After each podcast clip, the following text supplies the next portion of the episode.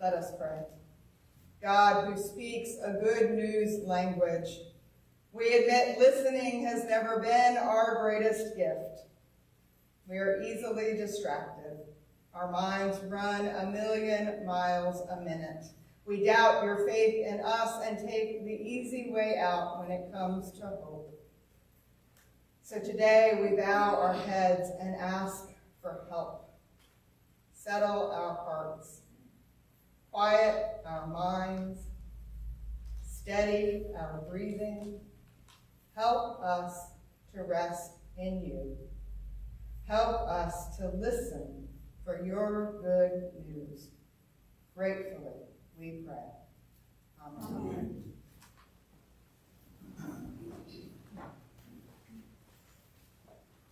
Today's psalmody wasn't from the book of Psalms at all. Instead, it is one of the three canticles or songs of praise that we find in Luke's gospel. First, we hear the Magnificat, the verses that Carol sang. That is Mary's prophecy and hymn of praise. And then later, when Jesus is presented at the temple, we hear the faithful Israelite Simeon's prophecy and song called the Nunc Dimittis that announces what God will do in Jesus.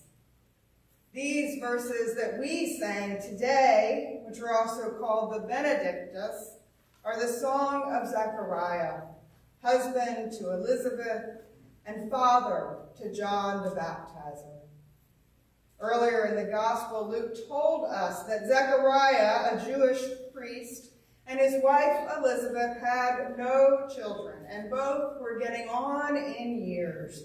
And then the angel Gabriel announced to Zechariah that Elizabeth would have a child, and they would name him John. But Zechariah was skeptical, and the angel took away his speech until the birth of the child. It's during her relative Elizabeth's pregnancy that we hear the Annunciation to Mary, that she will bear a son and name him Jesus. And Mary then travels and stays with Elizabeth and Zechariah for three months. When Zechariah uses a tablet to tell the people their newborn son will be called John, his voice is restored. And Luke tells us that Zechariah was filled with the Holy Spirit and spoke these words. His words follow an ancient blessing format in Hebrew that begins with a statement of praise and follows with the reason for that praise concluding with a formula for praise.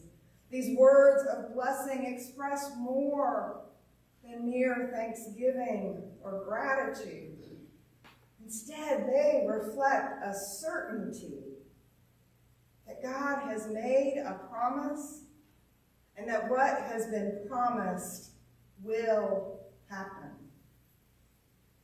Imagine having all those months to ponder God's promises and what God is doing through the child that Mary will bear and through the child that his own wife Elizabeth is carrying.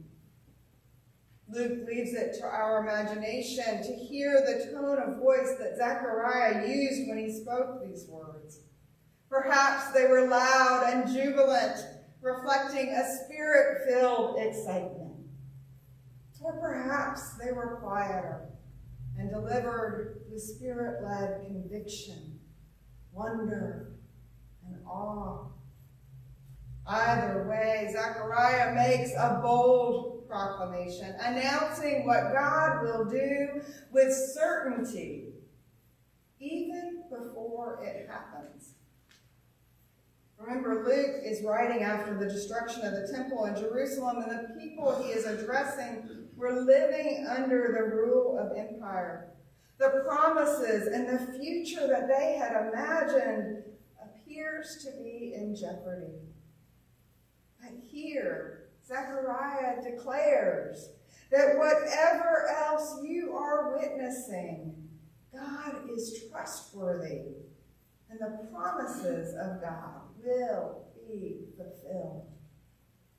He is confident that that God will bring about the salvation of God's people to live, even though John is a newborn infant and Jesus hasn't even been born yet. His words, we hear an invitation to God's people to live in the already, but the not yet. Living as if God has already triumphed. Living into God's future for us, undeterred by the obstacles and challenges the world throws at us. The foundation of our faith and of God's promises to us. In Jesus, God promises us grace, unmerited and unearned forgiveness and mercy. God promises to rescue us from sin and from death, to protect us from our enemies, and to deliver us into new lives where we are free to love God and our neighbor, and we are invited to serve. As we hear Zechariah's words of prophecy and promise, will we sing with shouts of thanksgiving for what God has already done in this place and in the generations who have worshiped here in this congregation? And will we share his anticipation and his confidence that God will continue to work in, among, and through us. There is plenty of uncertainty in the world. There is division and hatred and violence, and the pandemic lingers. It would be easy to be discouraged. We worship a God who overcomes and makes a way forward, a God who intervenes and brings life into barren places, a God who chooses surprising people to carry the good news of divine love and tender mercy into a hurting and fearful world. So like Zechariah, may we always remember that this is the God to whom we sing.